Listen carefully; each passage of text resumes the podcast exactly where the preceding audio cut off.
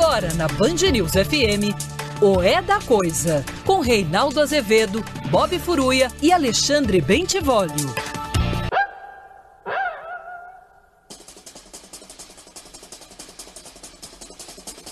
Vá, que samba bom, é samba meu, teu, da nossa dor. Samba de sofrer, samba de saber, samba de querer, samba e samba de mudar. Só quem sofreu, quem chorou, meu samba vai ouvir meu samba vai cantar. Só na tristeza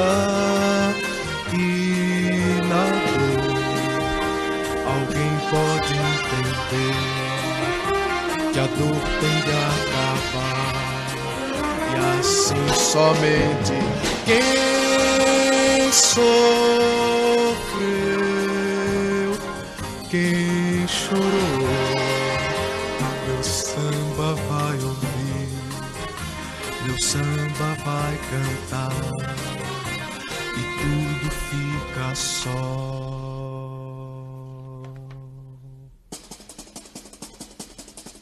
Vá, samba bom, samba meu, teu, da nossa dor. Samba de sofrer, samba de saber, samba de querer, samba. E samba de mudar.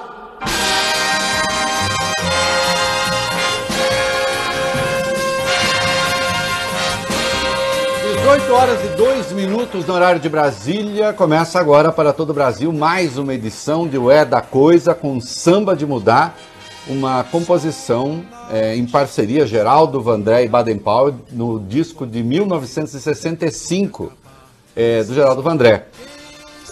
Se vocês ouvirem depois, pegarem a letra, tá sempre a, a gente publica os links na descrição do blog, também no, eh, na minha, eh, eu tenho lá uma playlist no Spotify, né?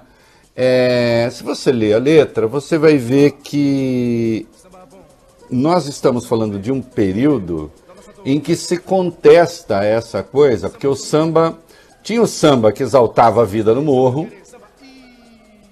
e aí vem uma linha de contestação que era muito própria de- da- do Centro Popular de Cultura, da UNI, né? que dizia assim, não, peraí, é, a gente precisa parar de poetizar a miséria. O famoso morro existe, mas pede para se acabar. Né? E aqui então está dizendo, olha aqui, o samba, o samba é bom, o samba é legal, mas é preciso que a gente pense, é, esse samba está sendo feito a partir do quê? Que situação de miséria, de pobreza, de exclusão está sendo expressa aí? Há um, enfim, esse debate é, é- é- é importante, é interessante, porque depois vem uma outra linha que não deixa de ser de contestação também e que acusa as misérias, evidentemente, da pobreza e do lugar onde se faz o samba, mas diz, mas isso também é nossa cultura, a gente não pode jogar isso fora, porque aqui se plasmou uma cultura nova. E nada impede que se crie aqui eh, também um atos de resistência. Né? Mas eh, o morro não precisa acabar, ele precisa se transformar. Né? E aqui, nessa nossa, nesse nosso ambiente, também plasmamos uma cultura eh, que diz não ao sistema. São visões distintas do processo cultural, de para que serve, inclusive a arte. Eu estou entre aqueles que acham que a arte não é instrumental, quer dizer, você não, você não faz música para mudar o mundo. Você espelha o que acontece no mundo, você reflete o que acontece no mundo. Mas efetivamente o que muda o mundo é a política, né? É, para melhor ou para pior, como estamos vendo. Mas, de qualquer modo, nós estamos falando aqui de um universo da década de 60, em que a arte assumiu para si também é, uma dimensão revolucionária, né? pelo menos na sua intenção. O Vandré fez uma música é, baseada num conto chamado Requiem para Matraga. baseada num conto do Guimarães Rosa, A Hora e a Vez de Augusto Matraga, que quem não, Momento quem não leu tem de ler, né? Mas basicamente, não vou ficar contando o conto todo aqui, mas é, basicamente é um homem muito mau que passa por uma experiência terrível decorrente das escolhas que ele fez nesse universo da maldade, e a partir daí ele passa a ter uma visão um pouco mística do que significa o bem. E aí tem de ler o conto, né? Mas o Vandré fez uma releitura desse conto à luz dessa perspectiva da arte como instrumento de mudança. Né? Foi com o número errado aí, mas o Vale Ben, que é um rapaz esperto, ele já corrigiu o número Sim. na cabeça dele. E já vai botar o Requiem para matraga agora. vai lá.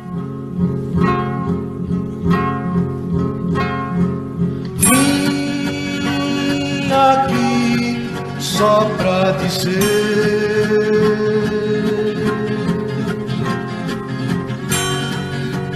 Ninguém há de me calar.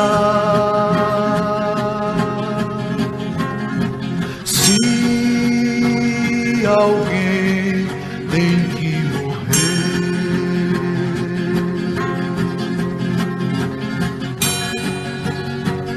seja pra melhorar.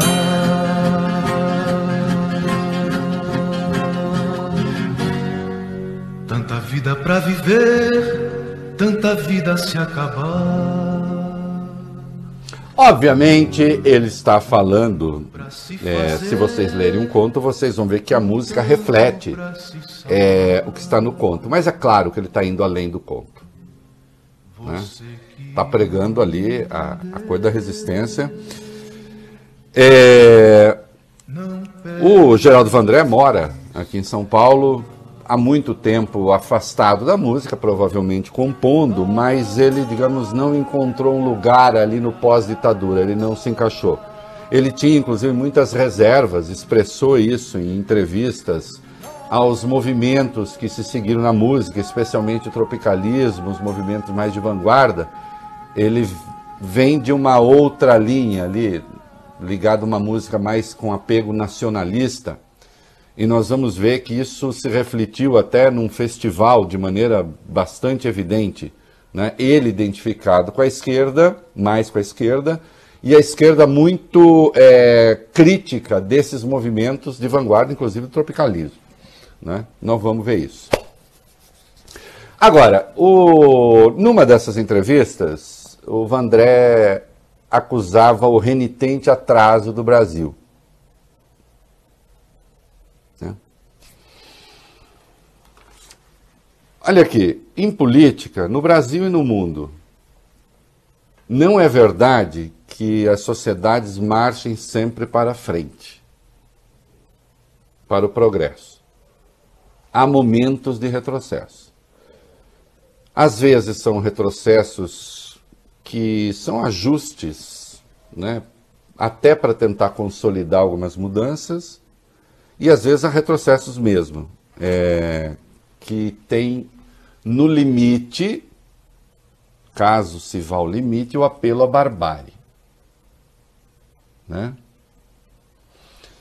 Que são os movimentos reacionários que fazem o Brasil andar para trás. Eu já fiz aqui uma distinção, que eu volto a lembrar. Boa noite, Vólio Bene. Boa noite, Boa noite. Paulo Furruia. Boa noite. Entre o conservadorismo e o reacionarismo. Eu costumo dizer, o conservador é aquele que busca conservar, ah, numa democracia, né? Busca conservar o molde institucional e dentro do molde institucional, então as divergências, as brigas, enfim, para mudar o país por esse caminho ou por aquele. Eu até, quando falo isso, eu, eu lembro que eu usei a, a moldura desse quadro aqui, que não por acaso está aqui a Ana Arendt, né? pensadora Ana Arendt. Aí eu digo assim: o conservador conserva o molde institucional e briga aqui dentro do molde institucional. E há os disruptivos, aqueles que querem romper essa moldura para impor o seu ponto de vista. Você pode ter uma disrupção de caráter revolucionário, né? Assim não dá, temos que romper essa ordem. E você tem disrupções também que são de caráter reacionário. As duas, inclusive, podem ser armadas. Que é para fazer a sociedade voltar, recuar para um tempo em que ela teria sido melhor, que é uma ilusão que as pessoas sempre têm assim, ó, oh, já vivemos o paraíso. Não, nós nunca vivemos no paraíso. Os populistas costumam dizer isso. Pegue o discurso do Jair Bolsonaro e você vai ver que ele parte do princípio de que o Brasil já foi bom um dia, no caso, ele acha que é quando tinha ditadura militar, e que nós precisamos retornar aquele padrão. Ainda ontem, batendo boca, agredindo uma jornalista da TV Vanguarda, aí ele aproveitou para atacar a Globo, porque a Vanguarda é filiada da Globo, e disse assim: vocês não respeitam nem a religião. É, na cabeça do Jair Bolsonaro já houve um momento em que a religião era, mais, é, é, é era melhor. Provavelmente quando excluía as minorias, que ele não suporta. Então o reacionário quer fazer o mundo andar para trás. Né? Eu sou um conservador de instituições, mas eu nunca fui um reacionário. E tenho ódio, pavor e, e nojo do reacionarismo. Agora, o Brasil é um país que tem é, estruturas reacionárias profundas, assim, né? tentações reacionárias profundas. Isso não foi identificado hoje de hoje, vem de longe. E vivemos um momento na política em que os reacionários encontram caminho para se expressar. E isso se revela até num anúncio de emprego. Eu vi um anúncio de emprego, um amigo me mandou, A Folha fez hoje uma matéria a respeito, mas deu destaque para um aspecto. Eu vou dar destaque para esse aspecto também, mas é muito mais profundo do que saiu ali na matéria da Folha. É muito mais grave. É uma oferta de emprego de uma família de Campinas, do bairro de Cambuí, que é o bairro mais caro de Campinas um dos metros quadrados mais. Ali está o metro quadrado mais caro do interior, num pedaço de Cambuí. Eles dizem buscar uma governanta. Média salarial, R$ 1.600. Ah, pode falar, olha, está até acima do ganho médio do brasileiro. Verdade. Que dá um pouco conta da nossa miséria. Atenção, é, essa casa quer é uma babá Vou, vou ler o anúncio. Babá governanta cuidará de duas crianças. Organizará suas rotinas. Será responsável pela alimentação diurna delas, assim como a realização das atividades diárias delas, estudos, cursos, cursos fora, lazer e afins. Tá bom assim? Aqui, só aqui já ocupou tudo, né? mas tem mais. Será responsável pela manutenção da residência e suas dependências Organizará a agenda e horários dos prestadores de serviços necessários. Temos diarista de uma vez por semana, às vezes duas, dependendo do evento. A pessoa será responsável pela manutenção da limpeza da residência nos demais dias. Aí eles dizem, nada complicado. Requisitos. Requisitos. Experiência confirmada como babá e ou governanta. Ser cuidadosa. Ser organizada ter disciplina. Atenção, Bob Fruia. Boa bagagem cultural, hum. tem que fazer momento cultural também. No meio da, do, do, meio da limpeza tem que parar e falar assim. Momento cultural. Isso, exatamente. É isso aí, vale bem, tá rápido. Entendeu? Então tem. Tá lá, tá lá passando aspirador de pó. Para! Vale bem, para! Todo Momento mundo presta atenção. Cultural. Isso. Boa, boa, boa experiência cultural. Então tem fa, fa, é, se organizar, ter disciplina, boa bagagem cultural, ter sido vacinada contra a Covid-19 com o imunizante da Pfizer. Outro imunizante não serve. Hum? Fácil acesso ao Cambuí, quer dizer, não pode morar muito longe, não pode ser muito pobre. Tá? Muito periferia, não. Preferencialmente, possuir carteira nacional de habilitação. Que vai ser motorista da casa também. Horário das 7 às 15h45. Sábado, meio período. Tá? benefício, R$ 1.600.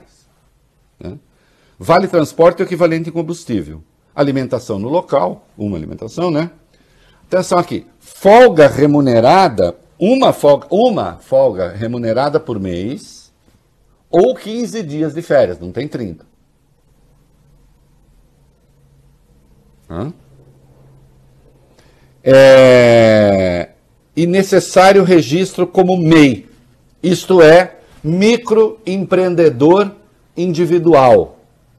Empregada doméstica virou microempreendedor individual. Aí ele diz: o DAS, que é o imposto, é por nossa conta.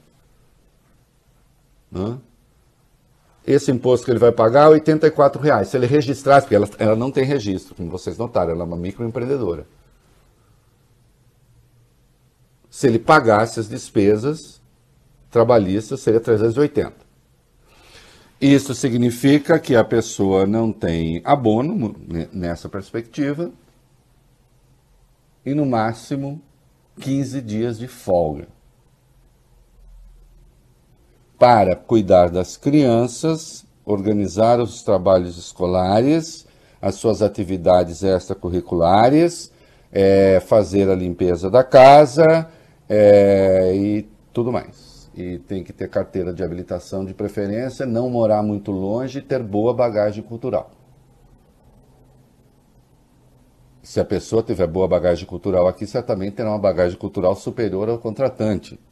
Porque ninguém com o mínimo, com a, devida vênia, não quero nem saber quem é, ainda bem que eu não sei, tem é, esse grau de indecência. Olha aqui, Ah, nós temos. Um amigo me disse uma vez, me contando coisas, disse assim: é, coisa, horrores da elite guatemalteca, morou na Guatemala, ligado aí a, ao mundo diplomático. E eu cheguei à conclusão de que a nossa elite pode ser pior do que a elite guatemalteca, pelo menos aquela de que ele falou. Que nós temos uma herança muito pesada eu já falei do texto aqui uma vez, mas agora vocês vão entendê-lo melhor em face desse anúncio aqui. Porque não é que a pessoa acha que ela é má, não. É, diria Joaquim Nabuco, ela é insciente. Momento cultural. Ela é ignorante da, da própria truculência. E às vezes quem a serve é ignorante da própria subserviência. Que é quando a coisa é realmente arraigada. Por isso, né, que no livro Minha Formação, tem um texto do Joaquim Nabuco, o abolicionista Joaquim Nabuco, pernambucano, maravilhoso, um dos melhores textos da língua portuguesa né? E ele, falando da escravidão, disse: é que tanto a parte do senhor era inscientemente egoísta, tanto a do escravo era inscientemente generosa. A escravidão permanecerá por muito tempo como uma característica nacional do Brasil.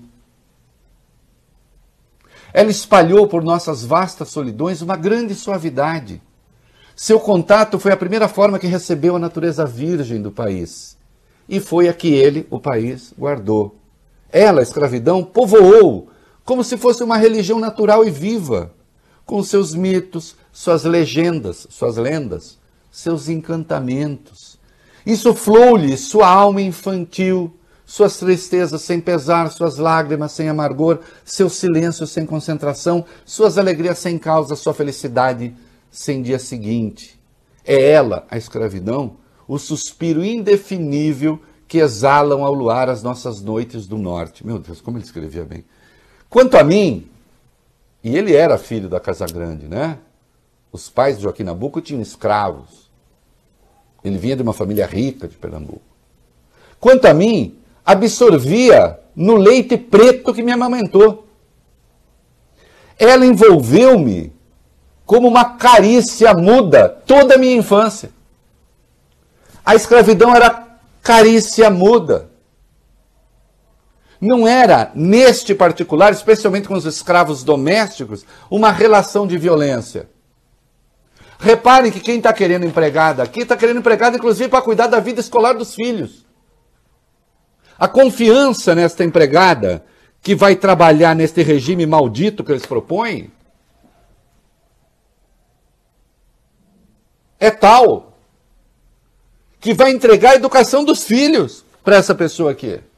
Essa pessoa aqui ele quer pagar R$ 1.600, ela, sei lá, para todas essas tarefas, sem direitos trabalhistas, chamando uma empregada doméstica de microempreendedora, a essa pessoa ele vai confiar a educação das crianças, como o senhor de escravos confiava as suas crianças às escravas, aos escravos, que poderiam ser chicoteados a qualquer momento.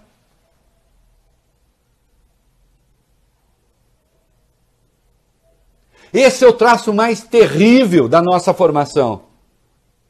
Que sobrou. Está presente em nós está presente no país, está ainda aqui. Né? Joaquim Nabuco falando dos escravos que o serviam quando criança.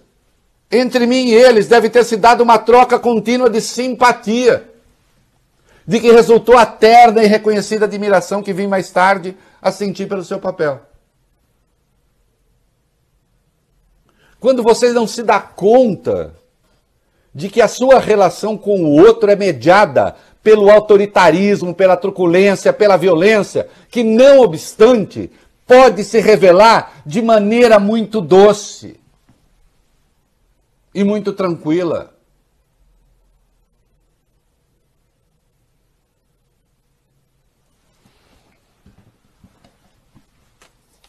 Isto precisa acabar. E vejam o que se fez da relação Atenção, havia coisas na legislação trabalhista que de fato mais provocavam desacertos no mundo do trabalho do que acertos. Vejam o que os nossos falsos liberais fizeram com essa relativização. Transformaram empregadas domésticas em microempreendedoras. Microempreendedoras de quem se exige que trabalhe também aos sábados, com uma folga por mês ou 15 dias de férias por ano. Se microempreendedora fosse, não sobraria tempo nem para empreender.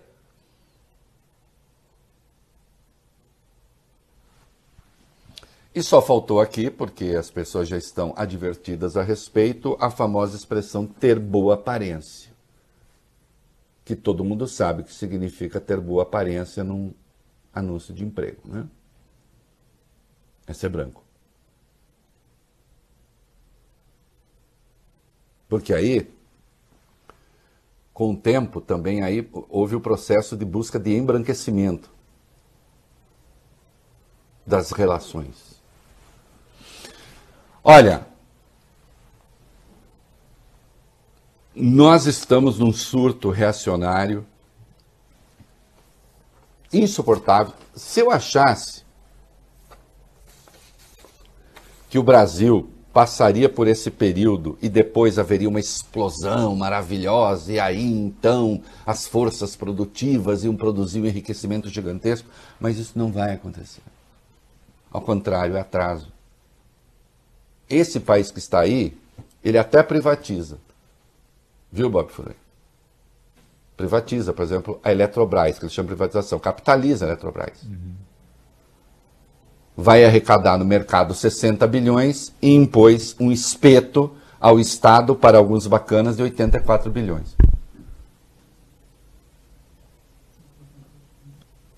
De certo modo, é uma privatização mesmo. Um grupo privatizou o bem público. Atraso.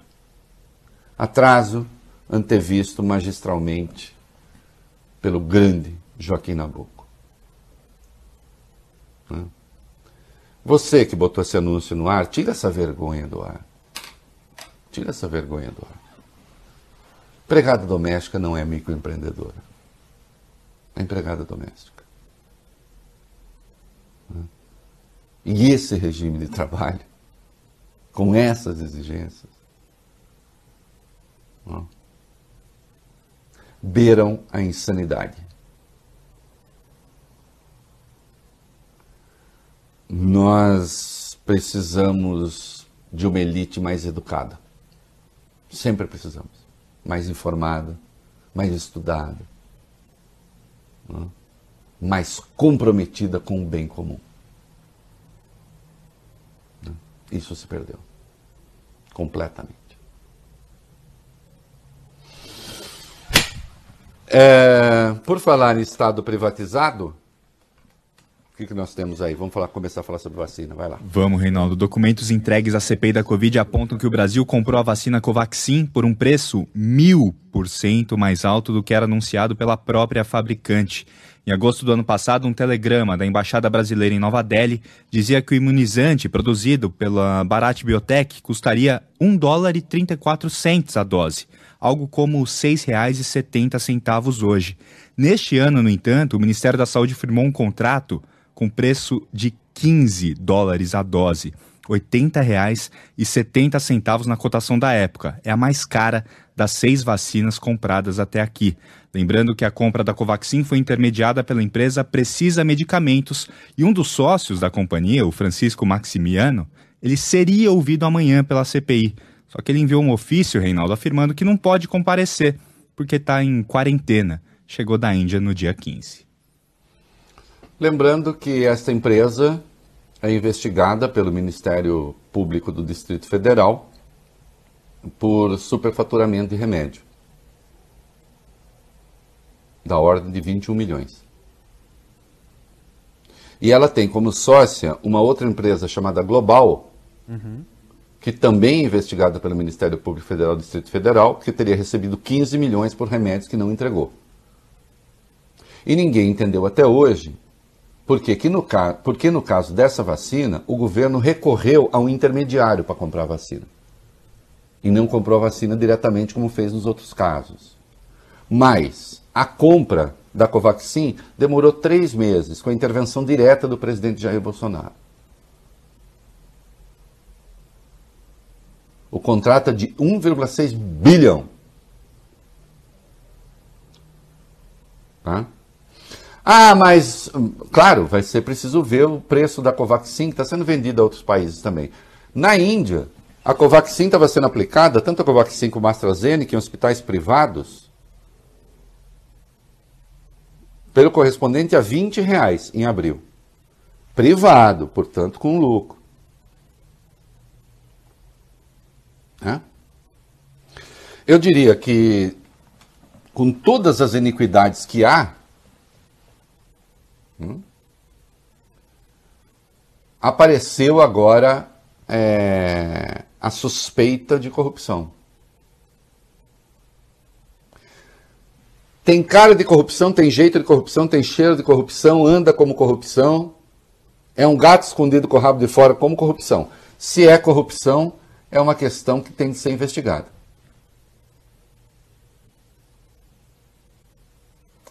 Não está cheirando bem. Aliás, ao contrário, está cheirando muito mal.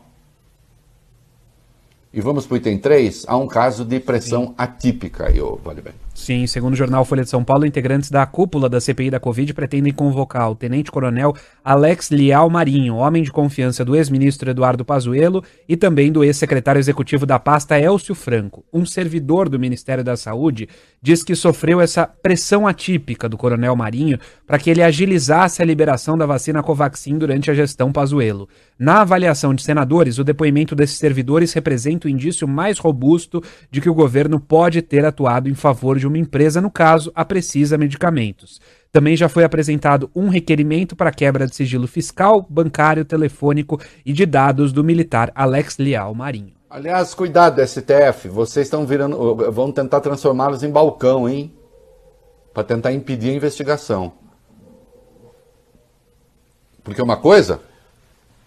Que até agora se imaginava só que era uma mistura de loucura, reacionarismo, estupidez, é, enfim, essas coisas místicas, é, ideológico-místicas, para ter essa relação com a vacina e com o trato da doença. Está aparecendo aqui uma coisa meio feia no meio. Meio não, muito feia. Né? Muito feia. E o Ministério Público Federal decidiu enviar para a área criminal parte de uma investigação envolvendo a compra da Covaxin no governo Bolsonaro. Evidentemente, isso tem de ser investigado. É, o Osmar em Terra O Osmar em Terra hoje prestou depoimento, lembrando que ele não era obrigado, ele é deputado. O deputado não é obrigado a prestar depoimento, ele presta como convidado, vai se quiser. Mas ele estava afim de fazer proselitismo. Né? E foi lá dizer barbaridades e bobagem pelos cotovelos. Aí, como fala como médico, né? usa alguns termos. E aí, contou mentiras à vontade disse coisas contrafactuais. Um depoimento asqueroso, vai. Isso, Reinaldo. Ele foi ouvido pela CPI da Covid. É ex-ministro, deputado federal, médico e integrante do chamado Gabinete Paralelo da Saúde. E ele, claro, foi indagado sobre isso, sobre o gabinete. E negou, Reinaldo. Disse que não existe gabinete nenhum e que, o, e que o presidente Bolsonaro, como qualquer outro presidente na história, apenas se consulta sobre diversos assuntos com diferentes especialistas. Vídeo, viu, Bob? Tá, vai, de, desculpa, vai, só, só para não botar o vídeo, pra você não chamar o vídeo. tá bom. Osmar Terra é. também foi questionado sobre sua proximidade com Bolsonaro e as reuniões que os dois tiveram. Nesse momento, ele desconversou e disse que não tem poder nenhum sobre o presidente. Olha, é, foi lamentável. Foi lamentável. Primeiro que é, que é contrafactual, nós vamos ver, né? Nós sabemos disso, já vimos. É, tem vídeo deixando claro que ele coordenava a coisa toda. Né? É, procurou negar ali que, que tivesse usado a tese da imunidade de rebanho. Eu vi o senhor falar que uh, o surto ia durar 15 semanas e depois a coisa ia morrer. Que as pessoas se imunizam e o vírus vai para o ralo. O Senhor disse: tenha a hombridade de pelo menos assumir aquilo que disse. O senhor mentiu, por exemplo, sobre o lockdown, item 7, ele mentiu, o que, que ele falou? Hum, é, ele disse que as medidas de restrição, como isolamento social e lockdown, não salvaram nem sequer uma vida durante a crise sanitária. Segundo o ex-ministro, se isolamento salvasse alguma coisa, ninguém teria morrido no asilo. Isso é apenas estúpido. Isso é apenas estúpido. Porque as pessoas que prestam serviços, asilos, vêm de fora, têm contato de fora e depois vão ali, aí sim, no ambiente fechado que facilita a contaminação. Deixe de falar porcaria. Isso é vigarice intelectual. Pegue o caso de, de Araraquara a evidência de que funciona de outros lugares. E eu já disse, essa gente, essa gente é tão burra, né? essa gente é tão burra, que burra não, não é burra não. Eu, eu comentei aqui o dia do, do, do quando eu citei o, o, documentário da Terra plana, né? A Terra Sim. é plana. Uhum. Então assim, você está vendo? Aí eles sustentam, a Terra é plana. Aí eles fazem testes. Eles vão aos locais do teste com o GPS. E o local do teste com o GPS é sinal de que a Terra é redonda. Lá eles fazem teste, provam, fica provado que a Terra é redonda. Porque o teste deles é errado. Aí eles olham para a cara do interlocutor e dizem, está vendo?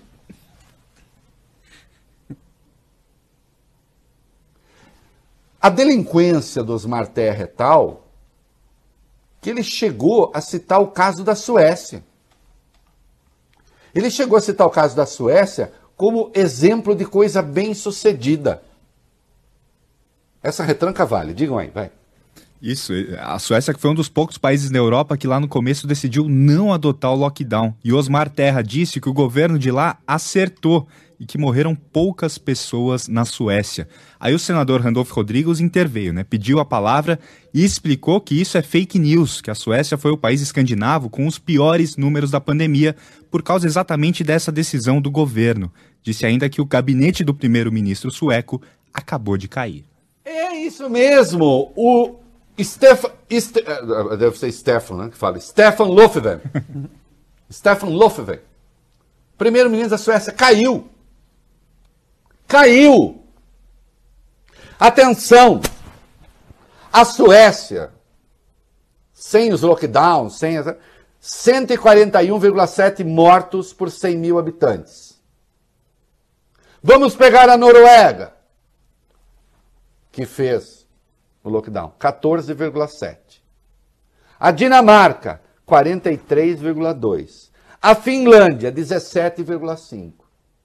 A Noruega, a Suécia de novo, 141,7. E está enfrentando a terceira onda da doença. Lembrando que, de qualquer modo, eles impuseram algumas medidas restritivas, só não pararam nada. E deu tudo errado.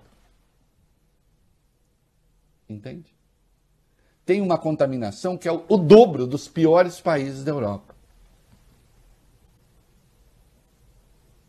O senhor foi lá para contar mentira. Né? E para estimular, com a devida vênia, a canalha nas redes sociais. Uh, e temos o Wizard, o nosso uhum. bilionário cheio de ideias. O que, que nós temos do bilionário cheio de ideias aí com o vídeo? Vai. É, como a gente disse ontem, a CPI vai ouvir Carlos Wizard no próximo dia 30 de junho. A situação do empresário ficou ainda mais complicada depois da divulgação desse vídeo, de uma entrevista que ele deu para a revista Isto É, em maio do ano passado. Wizard afirma que o ex-ministro Eduardo Pazuello passou para ele uma missão de acompanhar os grandes contratos da pasta e de forrar o Brasil de cloroquina, nas palavras dele. Pazuello, aliás, aparece nessa entrevista e diz que está tendo ajuda. Nesse momento, quem aparece é o deputado Osmar Terra. A gente separou esse momento para vocês. Vamos ver o vídeo. Pudermos um abraço para vocês. Também. Conta com a gente, tá, irmão? Tá joia. Boa sorte. Você vai ter muito trabalho pela frente, hein? Muito. Mas tem ajuda, tem ajuda de amigos. Maravilha, então vamos continuar aqui, meu amigo. É isso aí, numa entrevista. Tá aí, tá aí o gabinete paralelo. Não é que clima bonito, cordial, uma coisa bonita, amigável. Estamos todos juntos. Ah, é, é. Produziram o país que aí está. Né? Sem constrangimento e sem vergonha, sobretudo sem vergonha na cara. Né? Sim, vocês têm de pagar por isso. É isso aí, vamos comer. Muito bem, moscada, aí nos quatro minutos mais bem empregados do rádio brasileiro, o que, que a gente tem? Antes do depoimento de Osmar Terra, a CPI aprovou a lista de 14 testemunhas convertidas agora em pessoas investigadas. Os senadores governistas tentaram tirar o atual ministro da Saúde, Marcelo Queiroga, dessa relação, mas foram derrotados no voto. Os governistas também tentaram uma outra manobra, Reinaldo. Levantaram questão de ordem para retirar o chamado tratamento precoce dos tópicos de investigação da CPI e foram derrotados de novo. É, porque eles, eles querem transformar o tratamento precoce numa questão assim de opção científica. Entendeu? Alguns são favoráveis, outros são contrários. É, é, é impressionante que nós sejamos o único país do mundo em que se discute isso. Não tem mais nenhum outro. Nenhum. Nós somos o único. E a cariação? A CPI marcou para o dia 1 de julho a cariação entre a infectologista Luana Araújo e a coordenadora do Programa Nacional de Imunizações, Franciele Fantinato. Será a primeira sessão do tipo, a primeira cariação. A ideia, segundo o vice-presidente da comissão, Randolfo Rodrigues, é esclarecer dúvidas sobre a vacinação de gestantes. Franciele teria sido a responsável por uma nota técnica enviada aos estados recomendando a vacinação das grávidas, com qualquer dose disponível. A doutora Luana, por sua vez, defendeu a suspensão dessa nota. Eu acho que vale a pena, vamos ver, né? Vamos ver um confronto técnico também. E a vacinação parada? A vacinação de primeira dose foi paralisada hoje na cidade de São Paulo. Decisão de suspender a campanha por um dia foi tomada pela Secretaria Municipal de Saúde após faltarem doses em pelo menos 300 postos de vacinação. Olha, é, é lamentável isso, porque é, fica evidente né, que falta planejamento, falta um planejamento que é de caráter nacional também. Né? Nunca teve, a rigor. O que a gente tem são os estados, os municípios que se viram aí, o plano nacional de vacinação definitivamente não funcionou e não tem funcionado. Não quer dizer que a vacinação não esteja acontecendo, o SUS tem um funcionamento mais ou menos ali, só que também tem a interferência automático, né? Só que também tem a interferência das cidades, também tem a interferência dos estados. E faltou muito planejamento, faltou muita organização, porque não tem governo federal. Essa é a verdade. Hum. Até mais. Essa falta de vacinas acabou gerando uma briga, né, Reinaldo, entre o governo do estado e a prefeitura. O município disse que não recebeu doses suficientes do governo estadual, que, por sua vez, atribuiu a escassez ao atraso nas entregas do Ministério da Saúde. O secretário estadual Jean Gorenstein disse ainda que o problema não teria acontecido se a prefeitura tivesse avisado com antecedência, e o secretário municipal Edson Aparecido rebateu, disse que avisou sim com antecedência e pediu que o estado entregue um calendário mais realista. Então vocês veem que, inclusive, é, aliados políticos, né, é, eventualmente também ficam disputando entre si quem é que fez a bobagem, o que não deixa de ser encantador. Né? É, taxa de transmissão em alta. Voltou a subir no país, segundo o Imperial College de Londres, ela passou de 1,07 na semana passada para 1,13 agora. É o maior índice registrado desde março deste ano. É, e isso é muito impressionante porque não está fora do, de, de, um quadro técnico absolutamente explicável.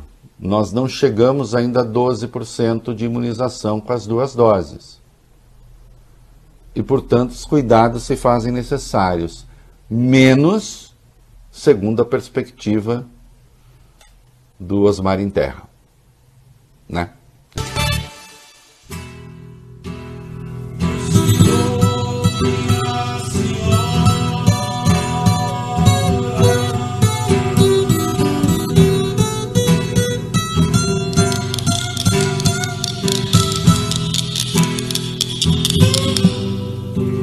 Pediram para deixar de lado toda tristeza, para só trazer alegrias e não falar de pobreza. E mais, prometeram que se eu cantasse feliz agradava com certeza. Eu que não posso enganar, misturo tudo que vi. Canto sem competidor, partindo da natureza do lugar onde nasci. Faço versos com clareza, a rima, belo e tristeza não separo dor de amor. Deixo claro que a firmeza do meu canto vem da certeza que tenho de que o poder que cresce sobre a pobreza e faz dos fracos riqueza foi que me fez cantador. Meu senhor, minha senhora, vou indo esse mundo afora, num canto que é tão valente mesmo se está contente, fala sempre a toda Essa hora. Você chama Terra Plana? É, a Terra Plana está se referindo a, ao Nordeste, tá? Não é a Terra Plana dos terraplanistas. no disco Canto Geral de 1968, que é o mais político de todos eles, e aí fica evidente que ele enxerga a música dele como um instrumento de mudança, né? E falando do padecimento nordestino e daqueles que na pobreza padecem as truculências. Será que isso existe mesmo no Brasil? Será? Saiu o laudo da chacina do Jacarezinho. Será que houve violência policial ali? Essas informações que estão aí são do jornal Extra, colhidas a partir do relatório. São duas retrancas que os meninos vão ler. Prestem bem atenção. Vai. Os 27 homens mortos pela polícia na operação mais letal da história do Rio no Jacarezinho foram atingidos por ao todo 73 tiros, é o que revelam os laudos desses exames obtidos pelo jornal O Globo. Os documentos também mostram que quatro dos mortos foram atingidos pelas costas e que um dos cadáveres apresentava uma ferida produzida por um disparo feito a curta distância. Parentes dos mortos afirmam que eles foram executados. A Polícia Civil nega e alega que todos foram mortos em confrontos com os agentes. Além dos 27 homens, também foi morto durante a ação o policial civil André Leonardo de Melo, de Melo Frias. O cadáver que apresenta uma ferida com características de disparo feito a curta distância é o de John Jefferson Mendes Rufino da Silva, de 30 anos. Ele foi um dos sete homens mortos dentro de uma casa na Rua do Areal. Segundo o laudo da necrópsia feito pelo legista Alberto Jorge Souza Carvalho, a ferida causada pelo disparo que atingiu Silva na barriga apresentava zona de tatuagem dispersa, sugestiva de que o disparo tenha ocorrido entre 60 centímetros e 70 centímetros. Já os exames de Isaac Pinheiro de Oliveira, Rodrigo Paula de Barros, Cleiton da Silva Freitas de Lima e Jonathan Araújo da Silva mostram somente feridas causadas por disparos feitos pelas costas dos homens. Para no... um pouquinho, Vale Bem. Uhum. Isso é uma troca de tiro feito pelas costas, tá? Deve ser aquele momento em que a pessoa se vira correndo e começa a dar tiro para trás. E aí, como ela está dando tiro para trás, né? Então ela recebe tiro pelas costas e morre numa troca de tiros. Entenderam? Segue. Nos, ca nos, casos desses dois últimos, a trajetória dos disparos revela que os tiros podem ter sido feitos por atiradores que estavam num plano abaixo das vítimas. O cadáver de Silva apresentava uma ferida causada por entrada de projétil no meio das costas, com saída pela testa. Já o de Lima tem ferida de entrada nas nádegas e saída na altura da axila. Tá claro, né? Tá claro, né? Trocando tiros, a pessoa recebeu um tiro de baixo para cima, que entrou pela nádega e saiu pela axila. O outro entrou pelas costas e saiu pelo crânio, é isso? Isso. Entrou no meio das costas, saída pela testa, isso. Pela testa. Que a gente vê, inclusive, que é uma bala de baixa potência, né? Alguém tem dúvida do, do que esse relato representa? Calma que tem mais. Vai lá, Bob Freire. Um corpo apresenta feridas, Reinaldo, causadas por seis disparos, o maior número encontrado nos exames. Richard Gabriel da Silva Ferreira foi atingido por dois tiros no peito, um na barriga, um nas costas e um em cada braço. Segundo o laudo, todos os tiros que o acertaram foram disparados por fuzis. Ferreira foi baleado dentro de uma casa. Perícia feita no local não encontrou nenhum vestígio de confronto, como marcas de tiros feitos em direções opostas, por exemplo. Dois cadáveres apresentavam as vísceras à mostra, para fora do corpo, quando deram entrada no IML. Um deles é o de Luiz Augusto de Oliveira Faria, que apresenta feridas no braço esquerdo, no peito e na barriga. Três cadáveres tinham, além de feridas causadas por tiros, escoriações por arrasto, por terem sido arrastados. Em cinco das seis casas onde os homicídios aconteceram, peritos encontraram marcas de sangue produzidas por corpos que foram arrastados. Todos os 27 baleados foram retirados da favela e levados a hospitais, onde já chegaram mortos. Como revelou o jornal o Globo, o socorro às vítimas demorou até 5 horas. Há casos de baleados às 7 horas da manhã que só deram entrada em hospitais depois do meio-dia. Olha, isto é indefensável sob qualquer ponto de vista.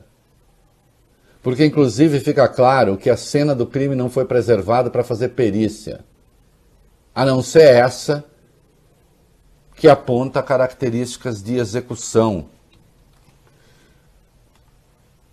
E eu tenho de voltar para o início do programa. A escravidão permanecerá por muito tempo como a característica nacional do Brasil. E aquela certa doçura de que o Nabucco falou, nesse caso não, né? Nesse caso está mais para os negros que trabalhavam na lavoura. É chicote, pelourinho e, se preciso, morte. Está tudo aqui. Está tudo aqui. Até quando nós vamos suportar isso? Até quando o Brasil vai ser conivente com isso?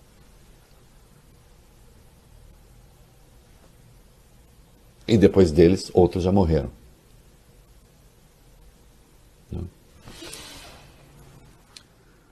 O Lira, presidente da Câmara, está meio triste com a CPI, não está gostando da CPI, não. O negócio dele é outro, né? Hum. Sempre foi. Né? Ele deu entrevista ao jornal o Globo e disse que instalar a comissão foi um erro e que a CPI não terá efeito algum. Segundo o deputado, estamos no meio de uma guerra e não tem como apurar crime de guerra no meio de uma delas. Olha, é, é tão delinquente a fala, como é que é? Não tem como apurar crime de guerra no meio da guerra? Então, no meio da guerra, tendo crime de guerra, a pessoa continua a cometer crime de guerra, nem afastada ela é. O senhor não sabe nem o que diz. Né? Senhor quer apoiar o governo, apoia o governo, enfim, né? Ele disse que não vê. Como é que é? Ele não vê nenhuma razão para impeachment. Eu não estou dizendo que o impeachment seja viável. Também não estou dizendo que as pessoas não possam lutar por isso. Crime de responsabilidade, acho que no momento, na minha conta, tem 32. Mas, segundo Lira, de acordo com Lira, faltam circunstâncias para isso, como, por exemplo, política fiscal desorganizada ou política econômica troncha. Segundo ele, o país tem, não tem nada disso, a economia está crescendo. Né? Ó, você que é de Alagoas, que é eleitor do Lira, veja aí a sua vida como está boa, nunca esteve tão boa, e quando ele se candidatar, vota nele de novo. Ele está dizendo que está tudo bacana. Tudo bem. É, o senhor não quer botar nenhum requerimento para ser votado, não coloque. É um ato monocrático e ponto final. O senhor é do governo. Agora, não afronte os fatos. Hã? Quanto à CPI, dizer que não há razões para fazer CPI, aí é querer ignorar 500 e hoje devemos chegar a 504 mortos, 504 mil mortos. O senhor acha pouco? Agora, o senhor mesmo chama de crimes de guerra.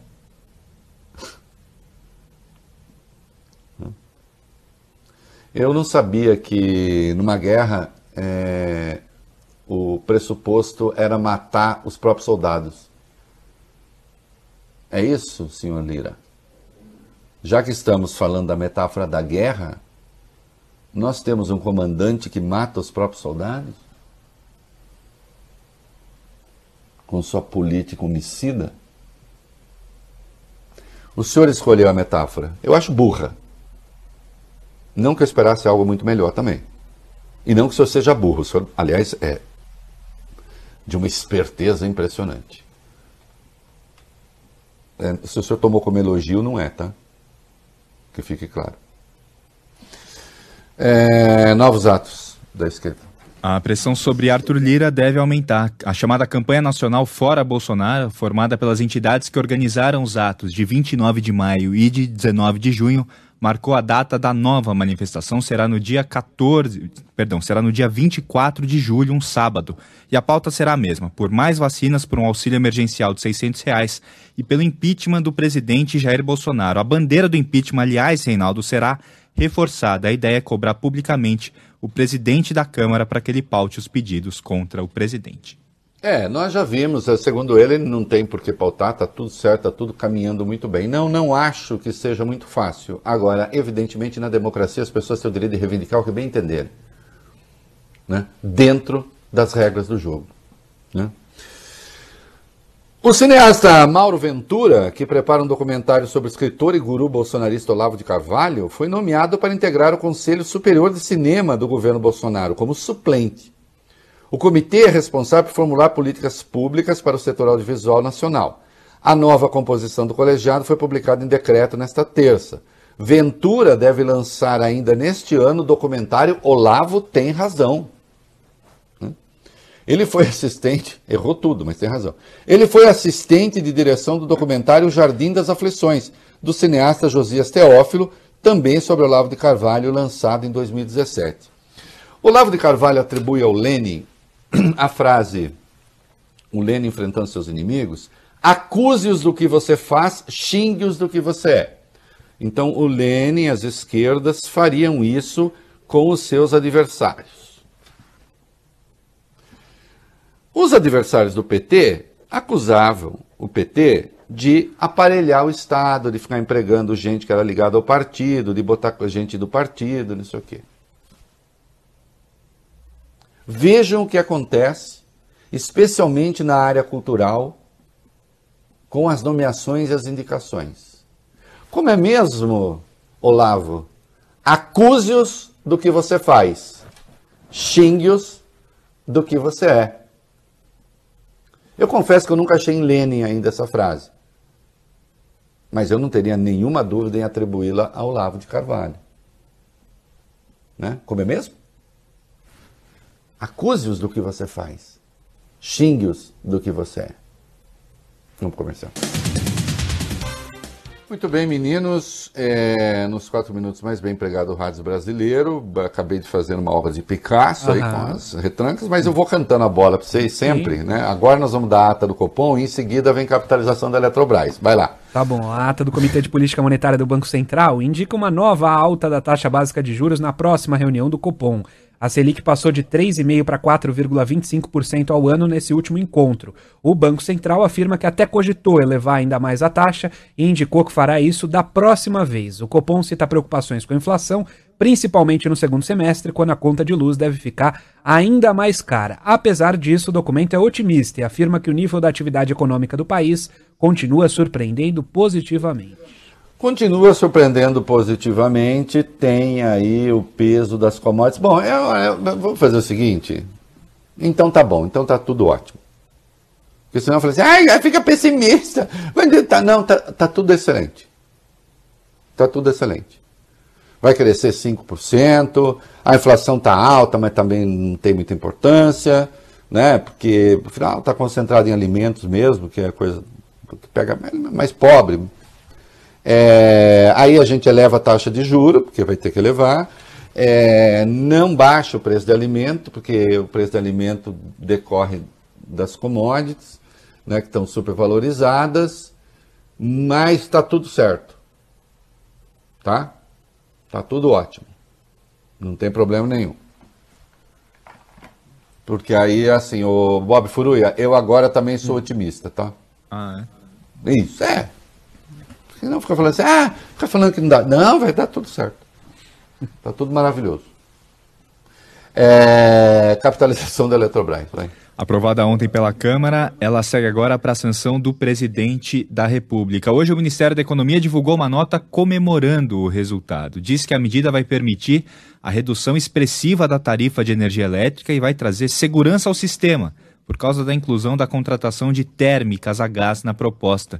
O secretário especial de desestatização, Diogo Macorde, chamou o texto de entrega elevadíssima e rebateu as críticas. Afirmou que a, que a MP não tem jabuti nenhum e que o preço da energia não vai subir. Segundo ele, essa história começou por desinformação de um grupo de mercado que construiu essa narrativa de aumento do preço. Então tá bom. É, nós vamos, então vamos ver. Bom, a história vai dizer, né? Você vai construir, você vai construir um monte de gasoduto onde não tem gasoduto. E vamos ver de onde vai sair o dinheiro. Né? O tal Diogo Macorda, ele é uma pessoa uhum. muito articulada, fala muito bem. O que é raro nesse governo. Agora, falar muito bem, ser muito articulado, não quer dizer, né? Que ele esteja certo. Até agora, exceção feita ao lobby do gás, que vai ganhar um dinheirão, eu não encontrei ninguém que defenda esse sistema. Né? Mas o tempo vai dizer né? se realmente a luz vai ficar mais baixa. Vamos esperar. É, especialmente porque os investimentos previstos aí, e o, e o custo será da ordem de 84 bilhões. Número que não foi contestado até agora. Conselho de Ética, Coronel Tadeu. O Conselho de Ética da Câmara aprovou hoje um parecer que pune com censura verbal o deputado Coronel Tadeu do PSL de São Paulo. Em 2019, o parlamentar apresentou uma placa que fazia parte, criticou uma placa que fazia parte de uma exposição em homenagem ao Dia da Consciência Negra. Essa placa trazia uma charge que mostrava um policial com uma arma se afastando depois de atirar e um jovem algemado. Abaixo desse desenho vinha a explicação. Dados do IPEA mostram que os negros são os que mais morrem em ações policiais. Na época, o deputado Coronel Tadeu defendeu o próprio ato, disse que assim como eles fizeram um protesto, ele tinha o direito de fazer o dele. E o protesto dele foi em defesa dos policiais do país. Ah, então tá, Coronel Tadeu. Então tá. Né? É, o negócio do jacarezinho evidencia quão certo o senhor está. É isso aí. Muito bem, em breve vem uma novidade com o tio Rei, hein? Tio Rei, tio Rei ali é, posando de tio Sam, né? Cadê a imagem? Aí, ai, bonito. Ai, tá. Nós queremos você. em breve. Viu, Bob Furuia? Se cuida. I want you. Hum. I want you. E o TSE? Corregedor da Justiça Eleitoral, ministro Luiz Felipe Salomão, deu 15 dias para que o presidente Jair Bolsonaro apresente as tais provas que ele diz ter sobre uma suposta fraude nas eleições de 2018. O magistrado que integra o TSE editou uma portaria para estabelecer que todas as autoridades que fizerem esse tipo de denúncia sobre o processo eleitoral ficam obrigadas a apresentar agora as provas em 15 dias. Olha, vamos lá. Eu até comentei isso hoje de manhã aqui na Band News FM, na minha coluna. Se o Bolsonaro não apresentar prova, vai acontecer o quê? Nada. Ele só vai se desmoralizar. Quem deveria estar no calcanhar dele era a Procuradoria-Geral da República via Procuradoria-Geral Eleitoral. Porque se o cara diz que ele tem é, prova de fraude, então que demonstre. Né? É, não o fazendo, então aí, aí a questão é outra, é mais grave. Via justiça eleitoral não vai acontecer nada. Vai acontecer desmoralização. Porque é mentira, o Bolsonaro não tem nada. Ele está mentindo. Só isso. Né? É, Fez-se um encontro ontem, o Roberto Barroso, técnicos do TSE, os deputados da Comissão da Terra Plana, que é o voto impresso, né? eles não têm a menor evidência de que aconteceu nada. Eles só querem botar o sistema sob suspeição. Né? Daqui a 15 dias, nós saberemos. Bolsonaro estava mentindo. É simples. Né? Eu até lembrei hoje o caso do ACM, senador, avô da Semineto, que vivia dizendo que tinha corrupção no governo Itamar. Tem corrupção, tem corrupção, tem corrupção, tem uma pasta. Itamar falou: traz a pasta aqui. Chamou o ministro da Justiça, ó, vai ter pasta. E chamou a imprensa junto. Aí o ACM chegou, estava toda a imprensa lá, o Itamar falou, a imprensa também quer saber as acusações. Vamos tornar tudo isso público. O ACM saiu com o rabo entre as pernas, com uma pasta vazia debaixo do braço, porque ele não tinha nada. Ele só estava pressionando o presidente para ver se negociava. É isso, seus interesses. É isso aí. Um e-mail. Isso. Vai, Beni? Isso. Vamos para 23, Dino e Freixo, PSB. Vamos lá o governador do Maranhão, Flávio Dino, e o deputado federal Marcelo Freixo os dois se filiaram hoje ao PSB. O evento foi na sede da Fundação João Mangabeira, localizada no Lago Sul, em Brasília. Durante a cerimônia, o presidente do partido, Carlos Siqueira, disse que a presença dos dois é um bálsamo para o partido. Afirmou também que o PSB fará uma oposição ainda mais dura ao governo Bolsonaro, principalmente em 2022. Segundo Carlos Siqueira, o campo democrático precisa fazer uma autocrítica e precisa renovar o sistema político, tendo humildade para buscar novos horizontes. É, o, aí é preciso pensar as circunstâncias segundo os dois políticos, né? O PCdoB foi um partido que se expandiu pouco, o Dino é um quadro antigo do PCdoB, mas a perspectiva eleitoral do partido se estreitou bastante.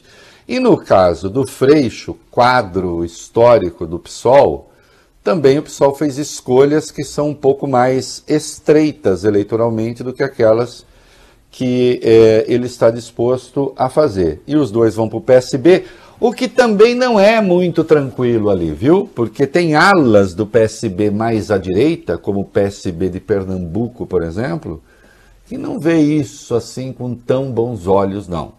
Né? Que, embora tenha ali um discurso de esquerda, pode ter práticas, às vezes, muito conservadoras. E a gente já viu isso. É isso aí. Vamos ver se dá tempo de chegar ao refrão. Aroeira, de 1968, disco Canto Geral. É a volta do cipó de Aroeira no lombo de quem mandou dar. É isso aí. Tchau, até amanhã.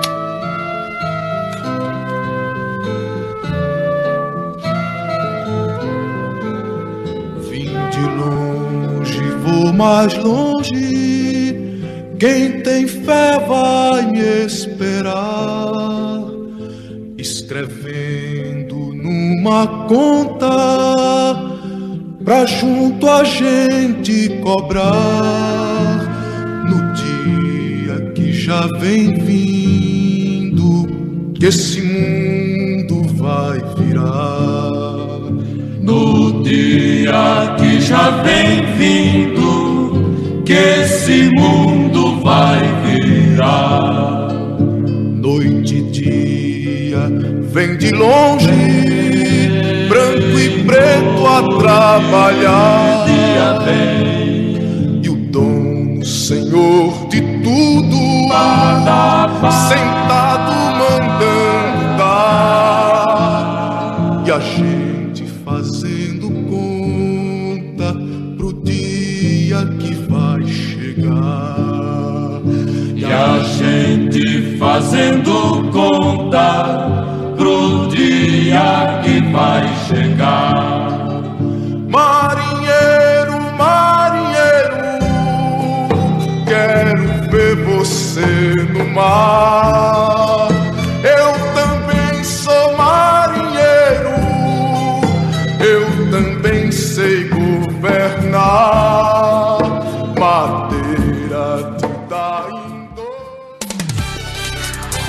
Você ouviu o É da Coisa na Band News FM.